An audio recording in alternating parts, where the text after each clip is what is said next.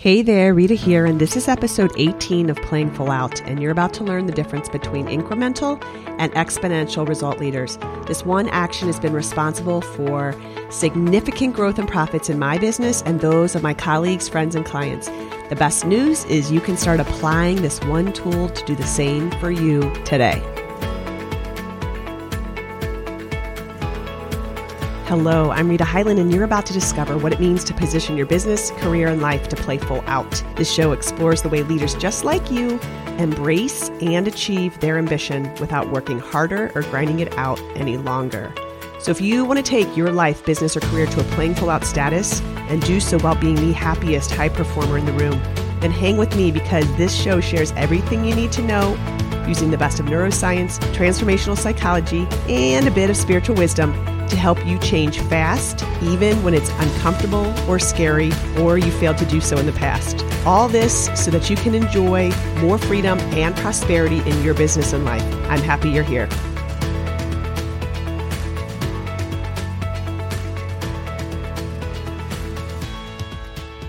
This is a really important show, and I am certain that it will make a huge and significant change in the way that you approach your business and your life.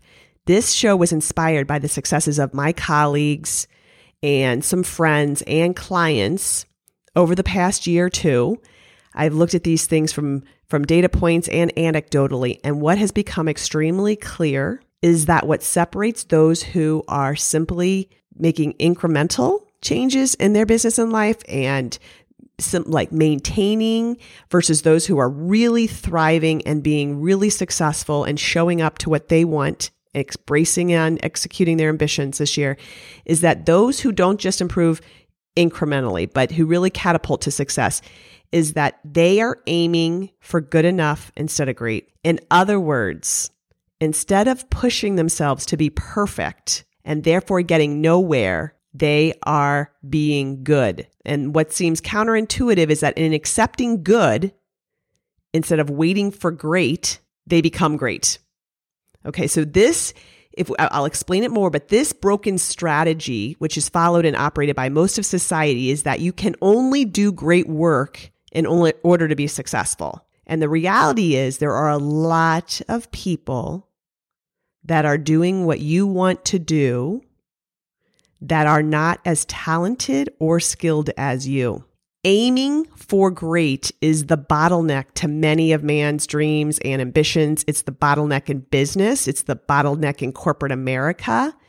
It's why really talented people are not showing up, serving, and using their unique talents because they're waiting to perfect their work when it just doesn't need to be perfect. It just needs to be done. And so I was recently speaking with some women in my intensive mastermind when this became really clear to me once again that we just began this this year and it's comprised of women business owners and leaders whether they're entrepreneurial or corporate who are embracing and and looking to execute their ambitions this year and to get their ideas really out of their head and into the world for 2020. And one of these women who's created an amazing product which is going to massively serve her industry, I was speaking with her and she started to tell me what she wanted to do in 2020. And she just spent the last year, even more plus, really building this and refining her product and her service. And this year, it's not out there yet, but this year, what she said she wanted to do is to refine operations and to, to get, to do more in the back seat than really getting things done. And she wanted to get things, as I've seen her doing, stalling and stymied, is get them perfected. So listen carefully. If you want more of whatever you want in your business, your leadership, your life, you're going to have to do this one thing that really sets successful people apart. And it all comes down to this. You're going to have to take imperfect action. My mentor says you must accept that 70% is success and 100% is failure. That if you wait to get something out of the door and it, until it's 100% that you have actually failed, get your work out there, get it done, and then go ahead and begin refining it. In other words, don't let great be the enemy of good enough. I personally embraced the power of imperfect action two years ago when I knew I had become to a place in my business that I couldn't take on any more clients. And I knew that I, on a one to one basis, and I knew that I needed to, to, you know, create a class. And I had been talking about this for a long time, but I didn't have it done and I hadn't put the time aside to, to create it. So what I found was that I obviously, it was one of those times where I kept stalling. So I decided to take some imperfect action and I put it out there put out the offer to people before even really having the class done. I mean, I had an idea, I had some outlines, that type of thing, but I took imperfect action and I just got it out there. The first class wasn't as good as the second, and but it was good enough. And what has happened is five classes later, having a lot of people who have gone through it who have told me that it has changed their life and the way they've made decisions and approached some really big decisions in their life is that it would have been horrible if I had waited to get this thing perfect before I shipped it. So it's an example of where holding back and trying to make sure that everything is great when good enough is is fine is really it, that's where the again that is the bottleneck that is what's holding people back so there are two ways that you may be tipped off that and know that you are waiting and that you are waiting for great over good. And I see these symptoms, if you will, come up a lot. And the first one is that we will make up a rule that we have to do this before that. So in, when I mentioned the person in the mastermind group who has this incredible product that it needs to just get shipped, but that she's waiting to refine another aspect of her business before she does that, when good is enough, is we say, I got to do this before that. I got to get this certification before I go do that. I got to get, I got to call all my other existing customers before I do my prospecting. If you're a salesperson, and just noticing when you're saying this before that, and when you may be inadvertently hiding behind, it has to be great instead of being just good. I see people stall and even returning calls to clients because they're sitting and trying to perfect and wonder what and their the client wants. Let me see if I can get prepared enough. And then they call and they say, Oh, I want to take you to dinner. And so that, you know, the place where they have wasted 45 minutes to an hour trying to prepare for what they didn't know because they just couldn't get on the phone and be good enough when they spoke to the person. You know, this over perfecting. And this is the sad part is that perfection in and of itself is an illusion.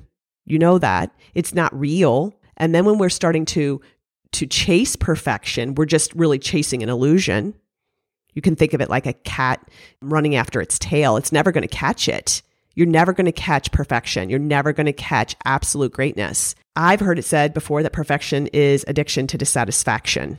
It's just the constant desire to be in struggle as opposed to getting things done. What's fascinating about those who are really succeeding, the difference between, they say, six figure earners and seven figure earners, the difference between those who are growing at much higher rates than others is that they don't take things personally when whatever you know something's judged if you will or if it's not enough or if it can be improved. They don't get engrossed or stymied or slow down because it's got another iteration they just say next and let's go do it.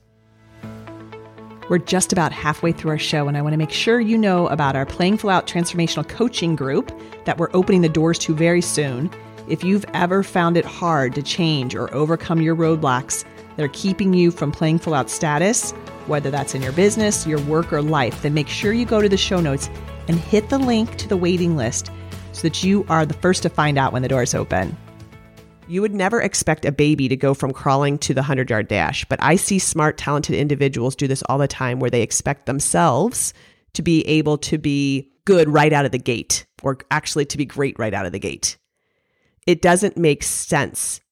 You have to stop for a moment here and think where you would be today if one year ago you took imperfect action on something you'd been you've had on your desk or something that you've been thinking about. Maybe it's that you'd have handed your resume off to someone. Maybe you would have engaged in a conversation with someone that you've been holding back until you're more prepared for. Maybe you would have gone ahead and called a prospect. Where was there an imperfect action that you didn't take? And what is the result here a year later? And what would have been the result if you had taken it? What would already be in existence? Now I want you to go out a year from now. And what's the consequence of you holding on to making things perfect? What will be lost and never created if you are unwilling to accept that what you have right now is good enough to go? The only reason that you hold on to getting them great when good is enough is because of your fear of what others will think of you, your or your fear of uh, inadequacy and how mean you will be to you on the other side.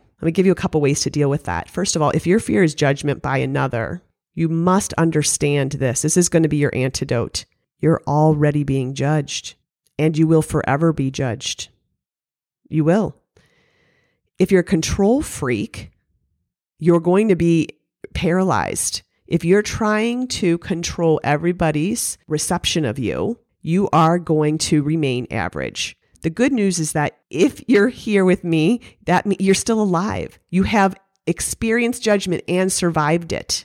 You have not died like your brain may be telling you you're going to do or that it's going to be so painful. You're here. So what is important is human beings judge, get real with that. That's what they do. And then go forward and do whatever it is that you love while you're being judged. That's the most important thing. If you're holding back for the second reason because of this, that again, this illusion of getting or getting them great before they're done is because of a fear of inadequacy, the way to get over that is to make the agreement to be kind to yourself no matter what. So many people that I see, really smart, ambitious, self aware people, are really scared of the spanking they're going to give to themselves on the other side if they judge when they're judging themselves. And that's something you have control over. Agree to be kind to you. I heard it said long ago by someone who stood up in a high performing teacher, actually. And she'd spoken and was speaking in front of about 200 people. And she said, I made the agreement before I came out here that even if I suck, I'm going to love myself. What's amazing is if you are kind to you and you agree that I'm just going to be nice to myself regardless of the what happens on the other side, you'll find that you are willing to take imperfect action at a much higher clip.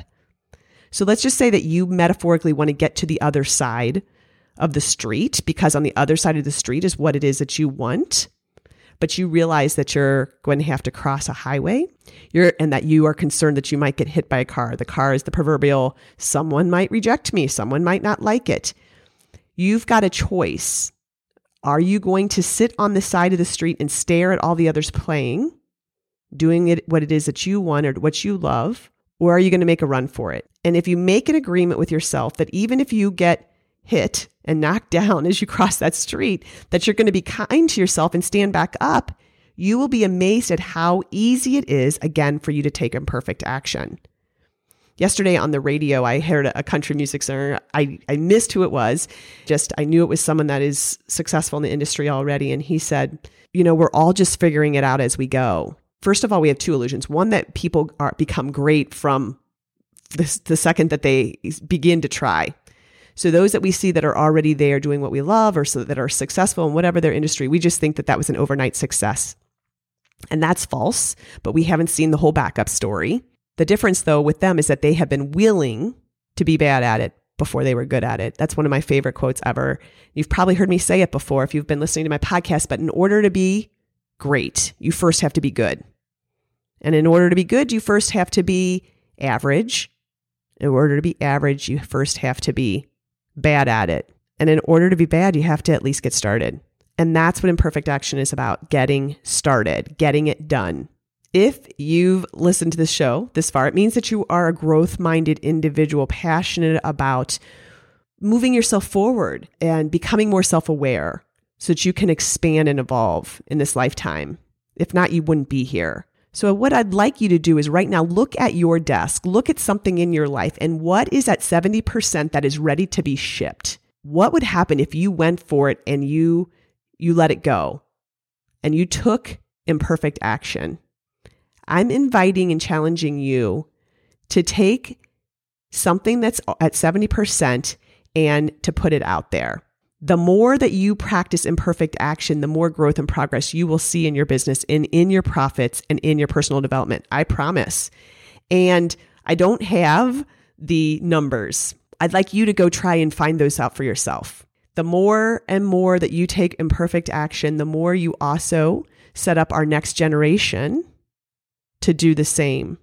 There's a lot of talk about failing forward and encouraging people to try things, whether they're your team members or your children. But how do you respond when they don't get it right? Do you really embrace failing forward and making mistakes? And what's your relationship with mistakes? Or do you operate like society has in the past and say it has to be great before it can be good? Be be conscious of wh- how you affirm or negate what we're talking about. So often we we say one thing, but our words do not, or our actions do not confirm our words. They're not aligned. So if you want your baby to try to take a walk before they ha- run, and you're kind in that space, are you doing the same when they get to 13? Are you doing the same with your team members that you want them to try new ideas and to brainstorm, or do they have to get it right right away? Be mindful of that. I know that when we're hard on other people, we're actually 100%, 10 times fold, maybe harder on ourselves. So release that inner critic, become a person who thrives, become the happiest high performer in the room by seeing it as a playful adventure. Have a good relationship with mistakes and see them as, as a sign that you're growing and that you're making progress and that you're testing your edges. What I believe is at the end of our life, the thing that we will most regret is that we have not tested our edges. And imperfect action is the way to do that. Okay, our next show is one that, again, you can't miss if you've ever failed to change and you feel like there are reasons beyond what you know if this has ever happened to you, you're likely suffering from a subconscious block. And my guest, who I'm going to interview, is going to explain how a subconscious block is created, the ways they show up in your business and life, and three strategies to overcome them. So make sure to follow the Playing Full Out podcast so that you don't ever miss a show. And I will look forward to seeing you here next time. Thank you for being with me today. By you listening to this, it tells me you're interested in growing yourself and likely not just for yourself, but to positively influence others as well. If you enjoyed this podcast, go ahead and share this with your friends and colleagues. When leaders like you grow yourself and then grow others, we all are positively impacted. If you have questions, I'm here to answer them and may even use them in our upcoming podcasts go ahead. You can send those questions to breakthrough at ritahyland.com. Remember, a half version of you is not enough. The world needs the full version of you at play. I look forward to seeing you on our next podcast.